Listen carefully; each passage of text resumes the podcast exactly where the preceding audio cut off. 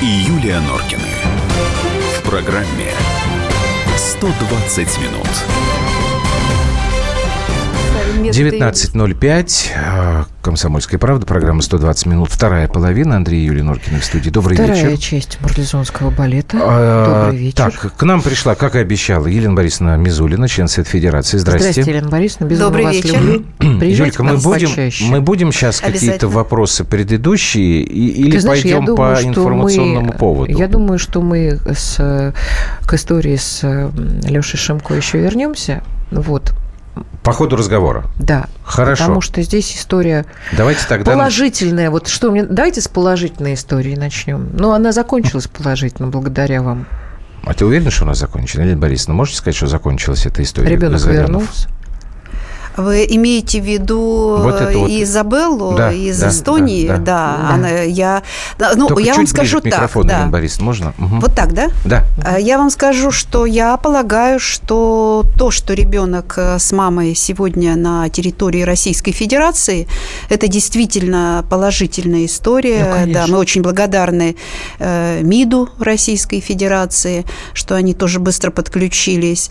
А, Сейчас, э, насколько я знаю, Национальный центр помощи пропавшим и пострадавшим детям помогает им в школу устроиться. Завтра повезут в Тушинскую больницу девочку, ей надо провести э, осмотр. Она же два месяца на непонятно каком обследовании э, без родителей находилась в Эстонии. Поэтому, и как э, говорят мои помощники, э, конечно, это сказалось на ней. Она такая грустная, Ну, удрученная. психосоматика здесь, естественно. да. Да, я но у слушателям- них еще пока папа Анатолий, он э, остается в Таллине, и у меня вопрос э, как раз э, возник, когда мы обсуждали ему, чтобы дали выехать, чтобы он-то вернулся. Давайте я напомню нашим очень слушателям, хочется на это э, надеяться. что была Что за история. за Значит, в история, июле да. 2017 года, в этом, в этом году, летом, эстонские власти изъяли из семьи граждан России а, Газаряна и Михайловой дочь, восьмилетнюю девочку, также гражданск- гражданку Российской Федерации. Значит, за что? Изъяли за старые обои в их таллинской квартире. И, как выяснилось, ну так совпало, в связи с намерением этой семьи вернуться в Россию. Значит, я вот вам сейчас цитирую просто по агентству ТАСС. Опекунский надзор над этой семьей э, велся несколько лет. Главной претензией была бедность семьи а не нарушение в там, вопросах воспитания. Значит, э, адвокаты говорили так. Семья получала пособие в 460 евро. После уплаты коммунальных платежей оставалось 300 евро. Этого хватало на жизнь, но на ремонт квартиры не хватало. В итоге отец заявил органам опеки, что он перевозит свою семью обратно в Россию. И вот тут пришли э, специально уполномоченные люди, сказали, у вас ненадлежащие, как это, жилищные условия, Да, старые да. обои, и ребенка забрали. И вот несколько месяцев эта история тянулась. Вот вчера, наконец-то, Изабеллу уже вернули в, на родину. Анатолий Газарян, которому, я думаю, можно сейчас уже начинать звонить, да, он пока остается в Таллине. Таллине, так? да. Я он там э, э, хочет урегулировать ряд вопросов э, и организационных, и, и- и других. Поэтому э, ему как бы необходимо там пока быть, но очень важно, чтобы он тоже выехал. У меня даже дыхание перехватило.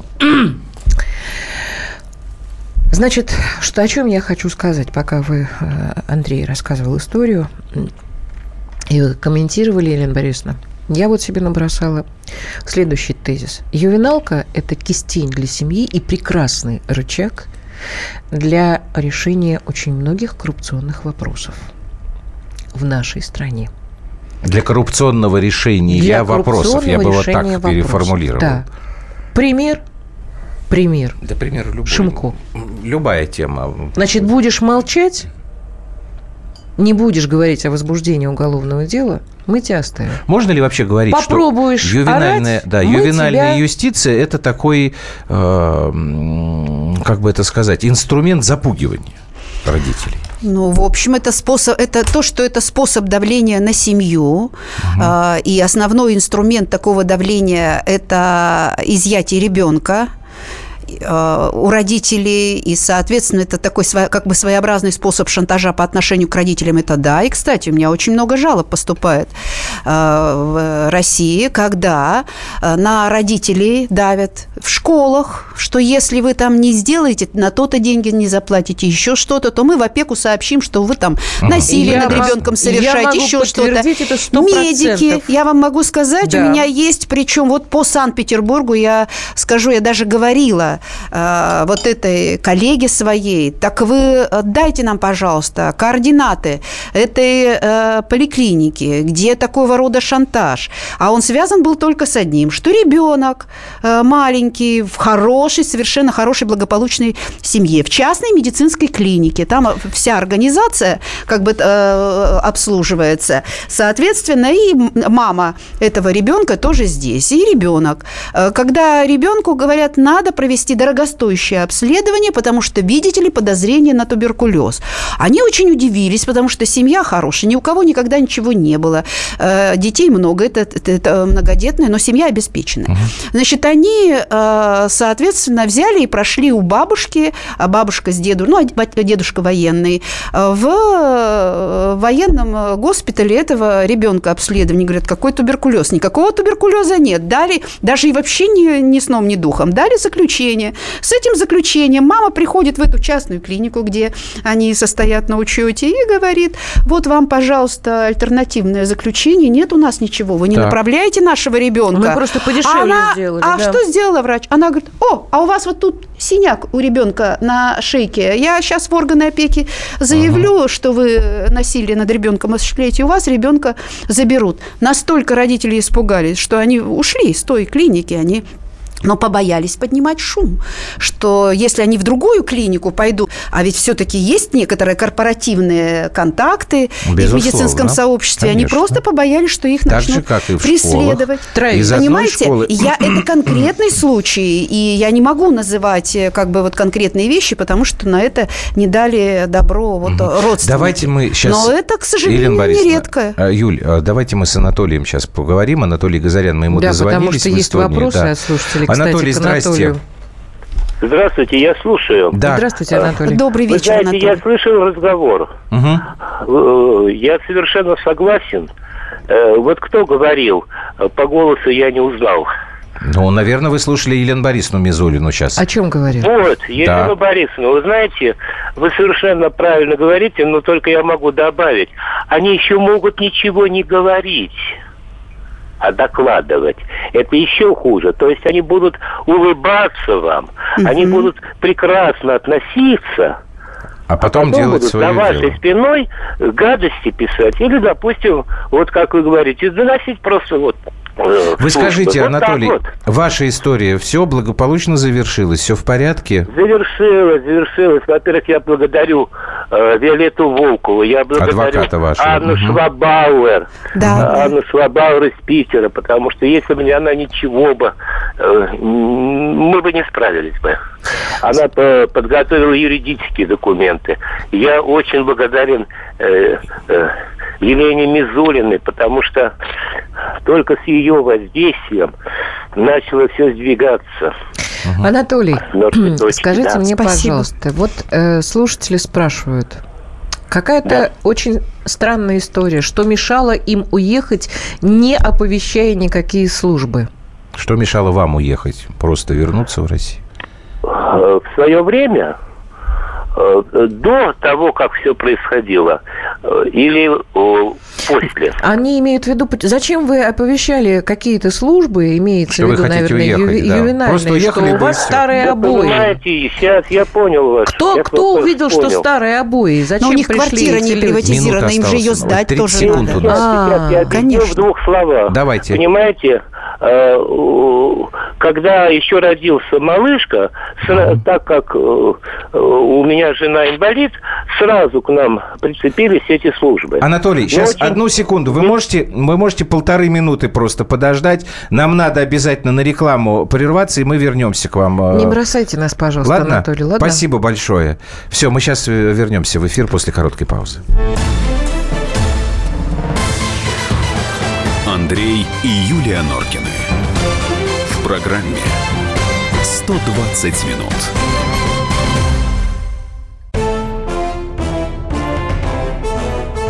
Товарищи солдаты и офицеры российской армии. Полковник Баронец разрешает обратиться. Звоните и задавайте накопившиеся вопросы. Угроза НАТО, жилье для военнослужащих и перевооружение России. Обо всем этом Виктор Баронец знает лучше других. Программу «Военный ревю» слушайте по будням с 5 вечера по московскому времени.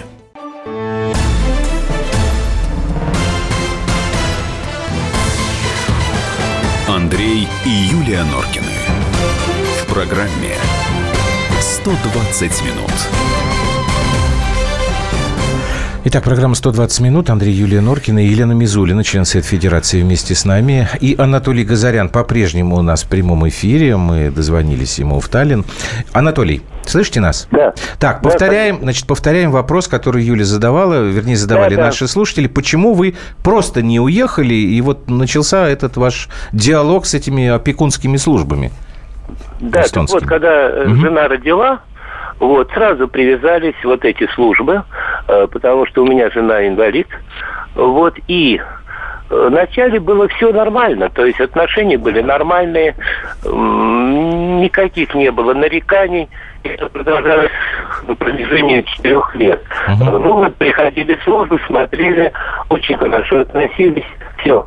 А потом вот был наскок, очень серьезный наскок, э, там ушла в отпуск работник, и пришли другие двое. Насколько было очень серьезно. Потом все утихло снова. То есть они делают, понимаете как? Тихо-тихо. В основном тихо, они не шумят. Вот, когда э, окончательно ушла вот старый работник с этой службы, угу. Пришла новый, и опять был всплеск. Это было полгода тому назад. Но он тоже утих. Обещали сделать ремонт, э, какую-то помощь и так далее. Даже норвежская какая-то э, благотворительная организация э, пришла, правда, ничего не делала, но пришла. Вот, очень хорошо, очень все улыбчиво, хорошо. Так. Вот, а потом, потом, раз, и сразу стали угрожать, что ребенка может, могут изъять в детский дом или в приют. В общем, вот так. А чем и мотивировали? А чем, э, Анатолий, а вот. а чем мотивировали? Причина-то какая, что ребенка отберут? Вот именно, понимаете? Чем мотивировать? Все, все условия, которые были, э, скажем, на протяжении, ну, последних Так а что лет, они говорили на самом деле? Вот, они начали говорить, что э, вот школа, э, э, ребенок не адаптирован. Я говорю, как это не адаптирован? Вы что? Он нормально адаптирован. Но когда они сказали, что мы отправим, мы, мы даже причины еще не успели, как у жены был шок.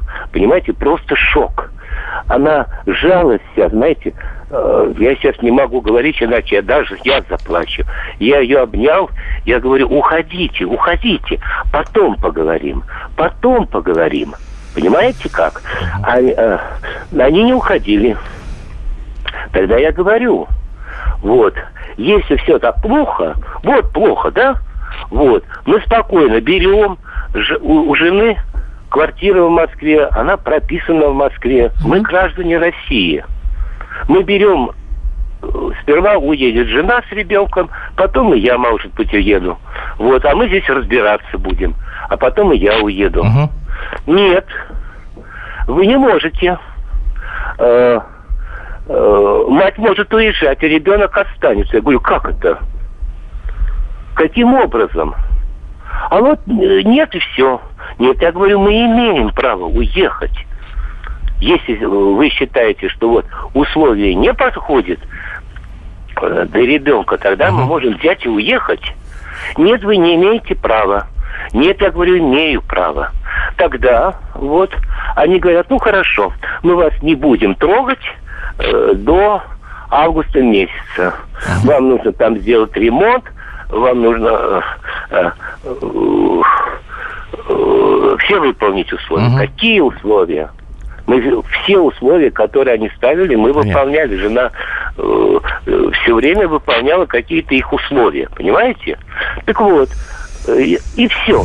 Вот я посадил жену и сказал, все, собираем вещи, и уезжай. Анатолий, я прошу Потому прощения, что у я нас... почувствовал, понимаете? Да, у нас время, к сожалению, поджимает. Я еще раз вам спасибо хотел сказать за то, что вы э, вышли в эфир. Передадим все ваши благодарности.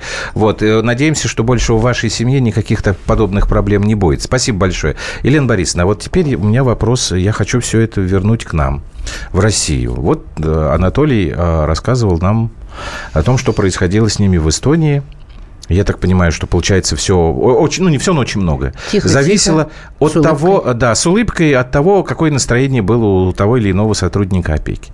У нас это все тоже возможно сейчас или нет? Да, конечно. Я могу вам сказать, вот то, что он описывает, и он не понимал, каковы претензии, эта семья да. наверняка была на, на учете, на профилактическом. Почему? Поэтому, а потому что у нее, видите, вот не сделан ремонт в квартире, мама инвалид, э, бедноватый, то есть угу. семья а как бы риск. Я не Дело в том, что, что инвалид, что ребенок не может видеть э, от кого-то из родителей инвалидов и нет, просто помогать нет, я думаю, расти нормальным человеком, нет, который нет, помогает знаешь что? А Елена Борисовна сейчас Нет, скажет. но на это же мама... деньги выделяются. Не, не, Елена Борисовна, мама инвалид, значит, она, скорее всего, физически не может э, выполнять все обязанности матери, которые должна. Риск, это, да. Ну, в этом смысле я думаю, риск. Какой риск-то?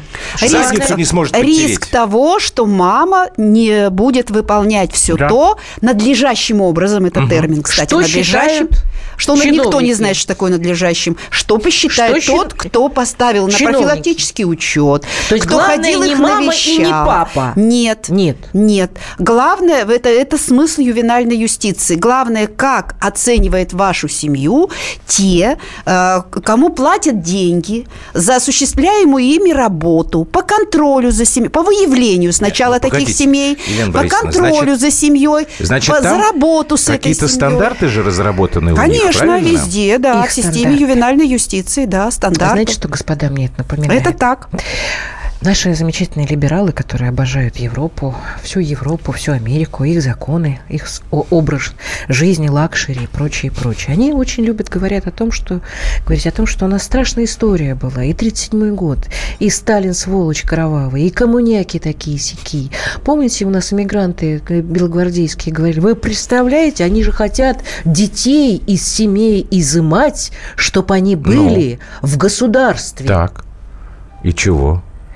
Ребят, кровавая гыбня, она просто отдыхает. Нет, ну вообще-то там Нет, никто не, не, она не изымал просто детей. отдыхает, потому что у нас Изымать детей в совке, стали совершенно как другие нас люди. называют, при Сталине. Да, когда арестовывали, там тра-та-та. Ну, ребята, чтобы оспорить уважение и статус матери или отца, ну, это перебор. Ну и я не знаю, что с этим делать. Невиновное поведение. Вот вы обратите внимание. Невиновное. Не невиновное поведение родителей и детей, а просто какие-то социальные проблемы. Не Развод, да. еще что-то, да. Основания для изъятия. Да, бедненькие обочки. Давайте В этом смысл ювенальной Подождите, юстиции. а вот все-таки, вот объясните да нету мне. никаких все-таки, Антош. Нет, я пытаюсь понять. Это э, невозможно понять. Ну, нет, ну как-то надо. Нет, но это система... Какой, какой это в этом система, смысл? которая ломает вот семью. Для чего? Вообще институт Для... семьи Я согласен. это ломает к чертям собачьим. А зачем они это придумали? Нет, ну вот. здесь смотрите, смотрите, здесь как минимум э, два момента. Первый Первый связан с тем, что ювенальная юстиция как э, способ изъятия, легальный способ изъятия детей из семей, это способ перераспределения детей из семей, где их много, в семьи, где их мало, ну или еще куда-то. То есть, говоря. То есть, потому что, да, потому что ребенок – это ценность сегодня, на самом деле это ценность. Посмотрите, как за детей Сколько бьются. Ювенальная юстиция позволяет. А, а вторая есть? сторона, а вторая сторона, ювенальная юстиция может существовать существовать, когда создана мощная инфраструктура.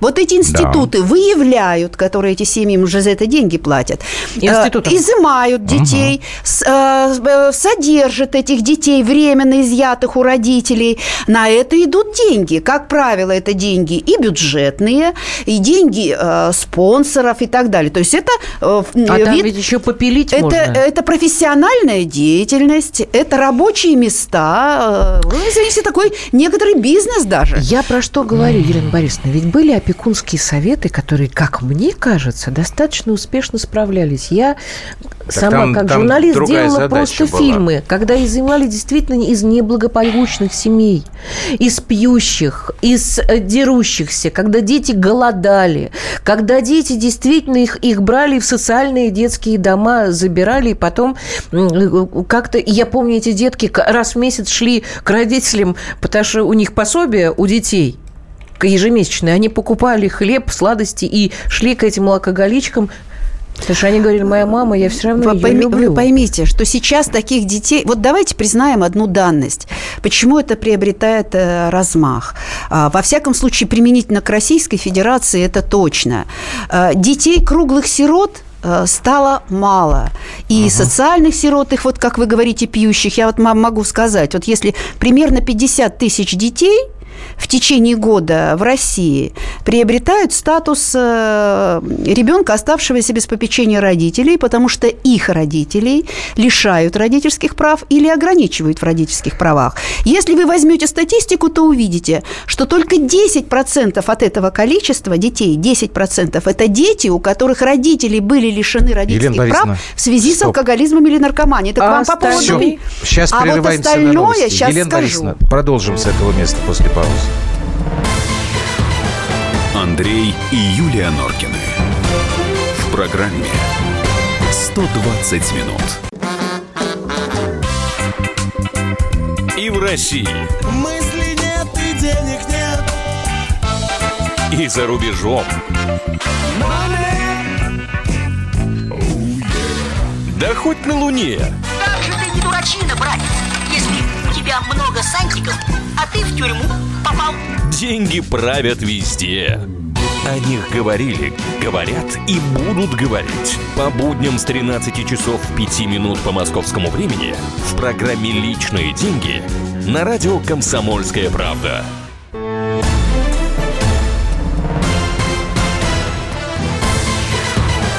Андрей и Юлия Норкины. В программе «120 минут».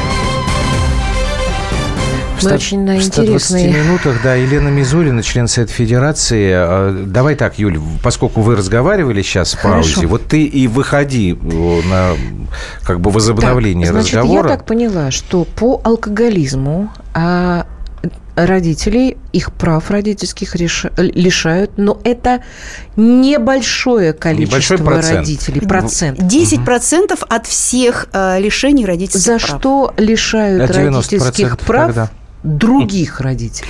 А, значит, э, примерно 78% лишений родительских прав за уклонение родителей от воспитания ребенка. А, что это такое, я не могу вам сказать, потому что закон не дает четкого ответа, а практика и вот э, то, что и родительские организации фиксируют, потому что расплывчатое основание, э, как угодно трактуют. Но обращаю внимание, что среди конкретных оснований совершения преступления в отношении ребенка или члена семьи, основания для лишения родительских прав. Вот среди конкретных оснований, смотрите, а, самая большая доля, самое расплывчатое основание – уклонение от воспитания ребенка. Поэтому э, и это не случайно, под него можно подгонять все, что угодно. а это означает, так. что очень часто лишение родительских вот. прав, оно э, было поспешным, возможно, вот избыточным. Вопрос, который так, я могу сказать, возникает. что госпожа Мишонова может на меня подавать в суд. У нас да. э, Артем Андреевич, когда был в первом классе, он начал Артем курить. Артем Андреевич – это наш средний сын, который Он начал курить курить, но бросил. Но но мы ну, с тобой не, можно было, нет, да, мы не можно надлежащие, было да. Во-первых, да. если бы по нынешним сейчас, временам... Елена Борисовна, да. Юль, сейчас к примерам, на, вот чтобы Дочь сразу было понятно. лет э, напилась какой-то хреновой... О, вас бы на комиссию по делам несовершеннолетних нет, подождите, к административной подождите, здесь так, вопрос Норкин, мы важный. С тобой, так, мы с тобой, знаю. нас нужно Значит, вообще уже, уже закопать нужно. Кто спрашивает? Любое решение органов опеки, в том числе подобные, что вот Норкины, видите, мы вам сколько примеров, неправильно воспитываем детей, должно обязательно обязательно подкрепляться решением суда. Так или нет? Не любое. Вот. А вот смотрите, Слушайте тогда, что а, Александр. реально получается на практике. Лишение родительских прав только суд. Так. Но смотрите, какая реальность. Как правило, э, решению суда предшествует деятельность органов опеки, которые, когда поступает какое-то сообщение, а вот там родители пьют или там угу. что-то бедно, э, которое сопровождается следующим. Сначала на основании этого сообщения э, орган опеки, как правило, не один представитель органа опеки, а еще бригада, там 3-4 человека, полицейский и, может быть, соцработник или так. член комиссии по делам несовершеннолетних, выходит к вам в жилище, не предъявляя никакого документа, а никакого мы можем постановления. Его, подождите, а мы можем его не пускать? А, есть, не пускают, но только когда с полицией, и вы можете не пустить, можете не пустить. Про это тоже Да, в каком-то регионе, может быть, на это отнесутся и в каком-то месте корректно, значит, не будут э, применять насилие, но масса случаев, не случайно здесь полицейские, когда маски-шоу могут из, э, применить, то есть в масках шоу к вам просто Был взломают дверь и войдут. У и не единственный. Э, да. Мама Это сердечница, она просто она умерла, умерла у нее да, обширный инфаркт, а,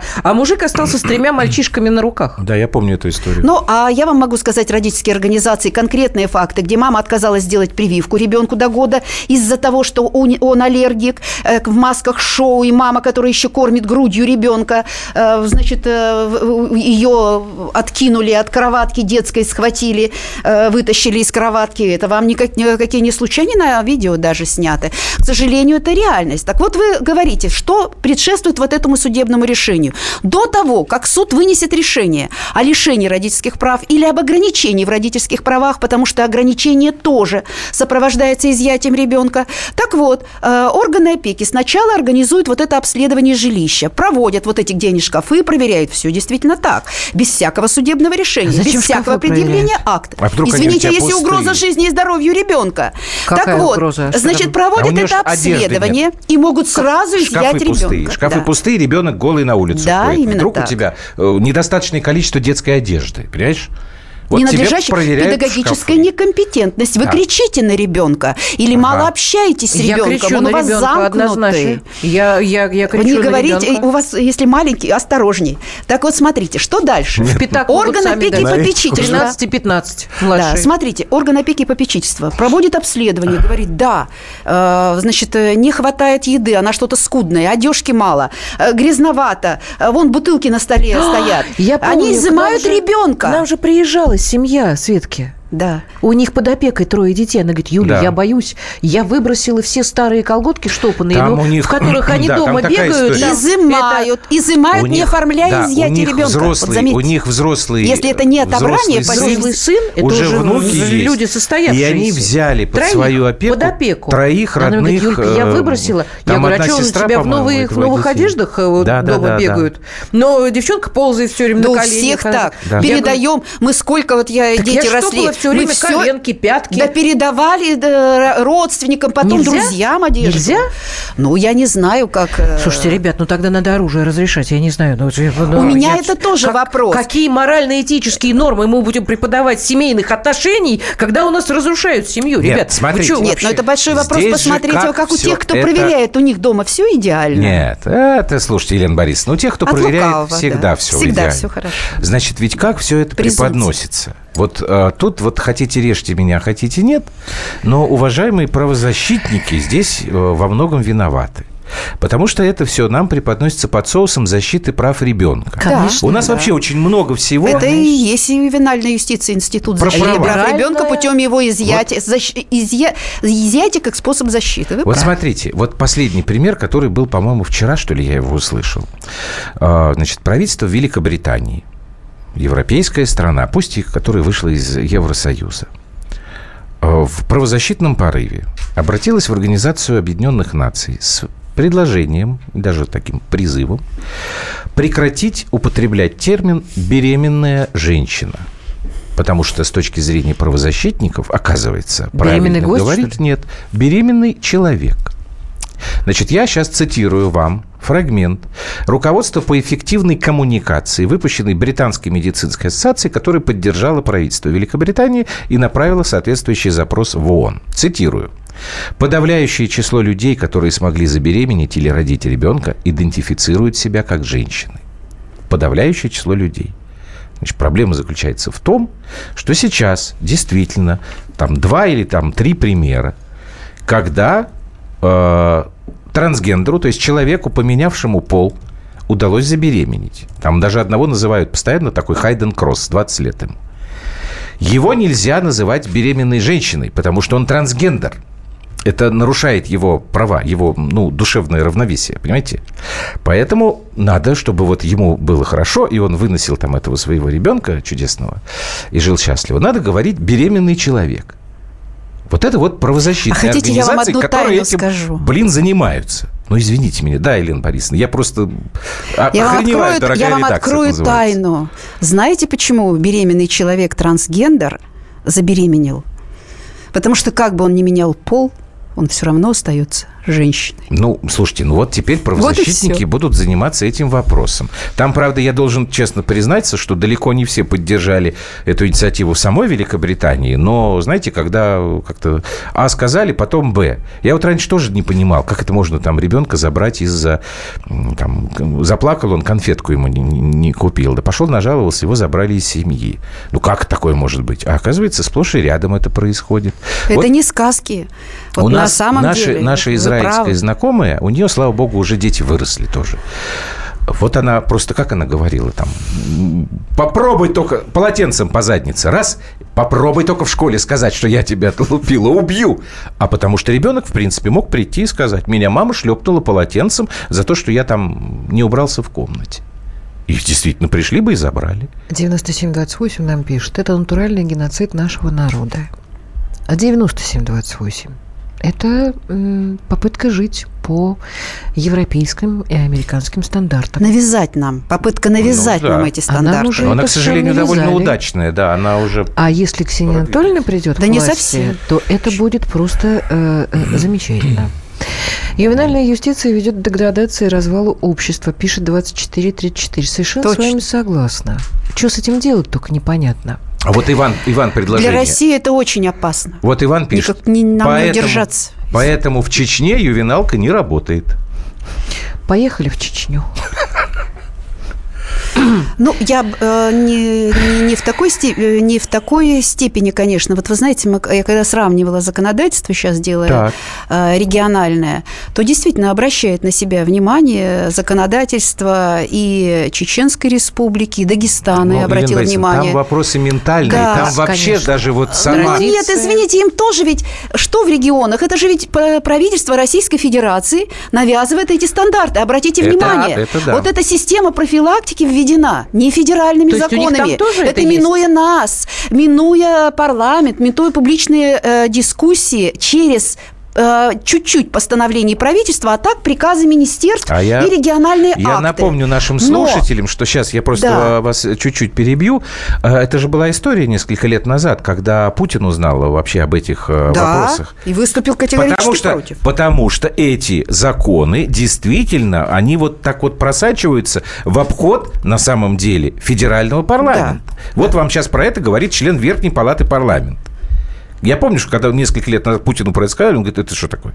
Надо разбираться. Другое дело, что это уже настолько у нас влезло в нашу жизнь, что с этим разбираться и разбираться. Да, за последние, особенно два года. Ювеналку ввели Медведев и компания, пишет нам Алекс Бор. А при чем тут Собчак? Это Юля уже, у нее страшные э, эти самые э, фантазии. Ну, почему-то мне кажется, что если Собчак будет президентом, то эти вопросы у нас, э, процессы станут быстрее. Не знаю, Меня может, я и не прав, конечно. Пугает просто Я просто хотел сказать, да, по поводу Чечни. Вообще Кавказ, он ментально другой. У них сама тема детей-сирот, она ну, не настолько... Но они у них тоже есть. Есть, но не, не в таких количествах. Не, у них, знаете, что интересно? У них э, очень в законодательстве, что обращает внимание, они они все равно, конечно, тоже какие-то стандарты перевносят, с них же тоже требуют. Ну, Те да. же законы о соцобслуживании у них есть. Но что интересно, как записано, например, вот обнаружили безнадзорного ребенка органы полиции. У нас записано в инструкции МВД, что они вообще-то должны уведомить родственников и так далее. Ну, как делается это, не, делается неизвестно. А как это записано в законодательстве Чеченской Республики? Не просто уведомить. Они обязательно должны, это расписано прямо, как они уведомляют. Они должны обязательно позвонить, доставить ребенка. Только если ребенка, э, если не удалось дозвониться, угу. не удалось обнаружить место жительства, потому что если не удалось дозвониться, то они поедут ну, понятно, домой ребенка поедут. повезут. А вот угу. неизвестно место жительства, только тогда в медицинскую организацию помещает, но медицинская организация тоже в свою очередь должна убедиться, что ребенка угу. э, есть Сейчас родители, которых не поставили в известность. Угу. Понимаете? То есть это друг. Андрей и Юлия Норкины. В программе 120 минут. Радио «Комсомольская правда». Более сотни городов вещания и многомиллионная аудитория. Ставрополь 105 и 7 FM. Эм. Севастополь 107 и 7 FM. Калининград 107 и 2 FM. Эм. Москва 97 и 2 FM. Эм. Слушаем всей страной.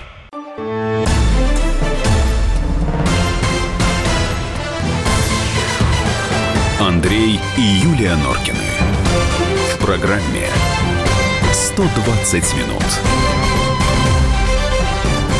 Так, в 120 минутах член Совета Федерации Елена Мизулина. Елена Борис, ну так насколько большая для нас эта проблема, вот эта ювенальная юстиция, которая кривая какая-то совершенно?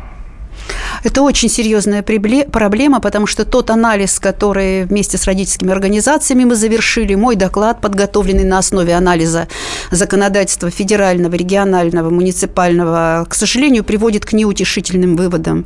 В России сложился мощнейший механизм профилактики, э, он называется механизм профилактики детского, семейного неблагополучия и социального сиротства, который основан прежде всего на выявлении неблагополучных семей. Каких неблагополучных? А вот бедных, там, э, таких угу. вот э, родителей, инвалиды, э, значит, временной регистрации нет, состояние развода, педагогическая некомпетентность родителей. Но с весьма это, широкой и так далее. как да, я понимаю. но это мощнейший, более 139 тысяч субъектов в, эту, в этой системе органов и структур, более 6 тысяч учреждений, где мог, может обеспечиваться временное содержание, воспитание, пребывание ребенка, изъятого из семей. И По маленькую... нашим данным, в среднем 305 тысяч детей в я год только маленькое объяснение, насколько я понимаю, что чем больше детей изъято из семей, тем большую денежку чиновник ювенальной юстиции в это Получает. Получает. Но это просто поток. Из бюджета. А вы знаете, Сколько получается, и... похоже, что при э, изъятии ребенка временно из семьи сделать это очень просто. Просто сейчас нет времени, но я все описала в этом докладе.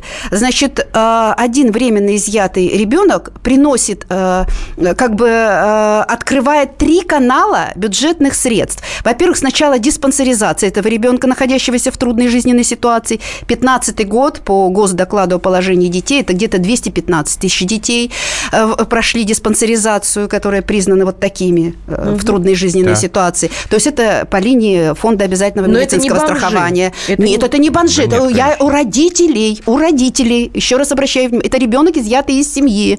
Э, второй канал на одного временно изъятого ребенка, он помещается в какое-то учреждение стационарное, где он живет без родителей, и там уход, питание, воспитание.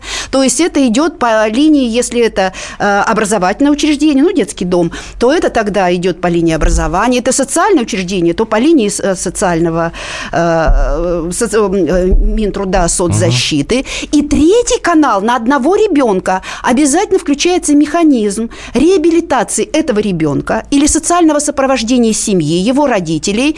Э, и это э, по линии соцобслуживания, оказания соцуслуг по закону о соцобслуживании. Это с 2015 года так началось. Значит, соответственно, речь идет о миллиардах рублей, это рабочие места, это сотни тысяч, как минимум, э, тех, кто получает деньги за выявление такого рода семей, раннюю профилактику, как они называют, за э, реабилитацию этих детей, сопровождение семьи, оказание соцуслуг, за э, э, уход, воспитание, реабилитацию детей, которые находятся вне детей, в так называемой, я назвала это замещающей средой. Мне не хочется называть рынок. Так То можно есть, было пособие для семьи, безусловно, для ребенка безусловно, на эти деньги. Да, поэтому это, но нужно системное изменение уже федерального законодательства, потому что перекрыть вот это подзаконное право, э, перекрыть э, региональное и муниципальное нормотворчество, очень много на уровне постановлений комиссий по делам несовершеннолетних субъектов, они имеют а обязательную а, силу в этой сфере. А кто у нас законодательно, вот. процедурно может вот это вот все пресечь? Только это президент? нужен целый пакет. Я вам могу сказать, э, вот видя, какое сопротивление идет любым поправкам в семейный кодекс, уж мы убедились э, с моими коллегами, юристами, добросовестными людьми в области семейного права, что э, гигантское сопротивление всех тех, кто не хочет семью рассматривать как союз родителей, детей, угу. старших поколений, родственников, кто смотрит на семью сквозь призму имущественных отношений двух человек, двух супругов, то есть сквозь призму, в частности, или подходы ну, э, гражданско-правовые. Это чисто бизнес, рыночные подходы. Не будет такой э, в России, если такая будет семья в России, России не будет, потому что стабильная семья, кстати, та, которая обеспечивает и стабильность государства, это семья традиционная, э, где родители, муж, жена состоят, во-первых, в зарегистрированном браке. Это устойчивый союз, где детей, чем больше, тем лучше. Бабушки, где многопоколенная семья, безусловно, у нас сейчас так, такие семьи. Это так, даже если они вместе не живут, но все друг другу помогают. а у нас нет, это сохранилось. И но тенденция к росту такого рода контактов. Поэтому как вы вот за Уралом, Сибирь, Дальний Восток, кто там все это удерживает, обрабатывает эти земли и держит их семьи, устойчивые союзы. Кто может изменить эту ситуацию, Андрей спросил? Мы все вместе, и вместе с президентом президент. С Владимир президентом Владимиром Владимировичем, потому что Владимир Владимирович последователь неоднократно против нашу семью в России. Очень просим, защитите нашу семью в нашей России. Пожалуйста.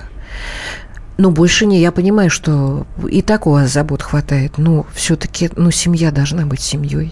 Но Нужен пакет законопроектов, которые изменят эту ситуацию. Он пройдет. Вот вы видите, как, как, какие сложности. Даже до первого пленарного заседания невозможно довести закон. Это все пройдет, если этот пакет будет консолидированным и при поддержке президента. И выдержан будет именно в антиювенальном направлении, где изъятие ребенка не будет вот с такой легкостью легкостью осуществляться, как сегодня. Ну, в общем, к сожалению, пока мы с вами, извините за дурацкое слово, парадигма, остаемся в этой самой прежней парадигме. У да, нас, это парадигма, очень да, серьезная. зацикливается вот эта вот история, когда у нас, э, извините, ценности э, моральные, этические – ну, такие там, как дурацкие там совесть, понимаете, как это там любовь, господи, боже мой, глупости какие. Вот, они у нас в цене серьезно упали. А выросли в цене вот именно материальный достаток, успех, красивые обои – вот пока мы в этой парадигме будем находиться, ничего не изменится. Да нет, вы знаете, вот у большинства населения остались эти ценности. А я не про население а вот во власти, говорю, Елена А вот во власти, Простите, понимаете, пожалуйста. тоже, наверное, да. но очень много малодушных. У меня Конечно. вопрос очень важный, очень нужно быстро Две на него ответить. Пожалуйста, прокомментируйте, каковы шансы ближайших родственников, бабушка, дедушка на взятие под опеку mm, детей, никаких. изъятых у так называемых неблагополучных родителей? Вот я вам могу сказать, сегодня, опять же, анализ показал, никаких. У нас а, а я лично считаю, надо обязательно в законодательство вводить преимущество родственной они опеки. Не, они Бабушка, дедушка в силу родства, без предъявления каких-то специальных документов, сразу должны становиться, приобретать права, полномочия законных представителей в случае отсутствия временного или постоянного э, родителей у ребенка. Это само собой. Как родителям не требуется ничего доказывать, что они родители этого ребенка, ну, они сразу ну, выполняют, его защищают. Знакомым, а, родным да, а по семейному кодексу сегодня защита переходит, защита прав ребенка, вот такая терминология. Что это, никому не понятно. Фактически полная подмена родителей. Сразу органов опеки и попечительства. Чужим людям. Да, mm. они дедушка с бабушкой. И поверьте, у нас уже реально, реально не было бы давно проблемы сиротства, потому что 4 года подряд круглых сирот в стране только 12 тысяч с небольшим. И это постоянно а, а, цифра. То есть это вот предел, который мы достигли а, при нынешней численности населения, где у нас дети в силу технических прочих причин, ну, аварии э, и так далее, э, остаются без родителей. Но я делала запросы во все регионы. Мне все регионы ответили. Ни одного случая, когда круглый сирота, у которого погибли родители или какая-то беда случилась, чтобы он бомжевал. Они все жили на этот момент у бабушки, дедушки или у других родственников. И их забирали? Э, очень часто. Я не могу сказать, что все, ну, органы опеки могут отобрать у всех. По меньшей мере, сразу поместить в медицинскую организацию на диспансеризацию, а там разбираться, что делать с этим ребенком. Караул. Так, Елена Борисовна, вам спасибо за ваше мужество, на самом деле, и за то, что вы не бросаете все эти истории. А я не одна. У нас я очень знаю. много ну, организаций, я, они все пишут. Общественность. И плюс президент Российской Федерации, что самое главное. полминуты. Давайте будем надеяться, что была история. Это все-таки первая Крепкие. капля, я не знаю, первый камушек, э, на котором мы потом построим с вами нормальное общество, в котором семья будет семьей, а не э, малым частным предприятием. А я уверена, что все, все будет Елена хорошо. Елена Мизулина, член Совета Федерации, Андрей Юлия Нуркин, 120 минут. Завтра мы вернемся в эфир, как обычно. Мы приходим домой после долгого дня, даже если он был неудачен. Нас любовью встречает большая семья, и не нужно нам как-то иначе. Все проблемы, обиды уносятся прочь, с нами чудо опять происходит. У порога встречают нас сын и дочь, и плохое уходит, уходит. Семья моя, семья, любимый дом, друзья, и колыбель родного человека. Семья моя, семья, родимая земля. Так было и так будет век от века. Андрей и Юлия Норкины. Программе 120 минут. Товарищ адвокат! Адвокат! Спокойно, спокойно. Народного адвоката Леонида Альшанского хватит на всех. Юридические консультации в прямом эфире. Слушайте и звоните по субботам с 16 часов по московскому времени.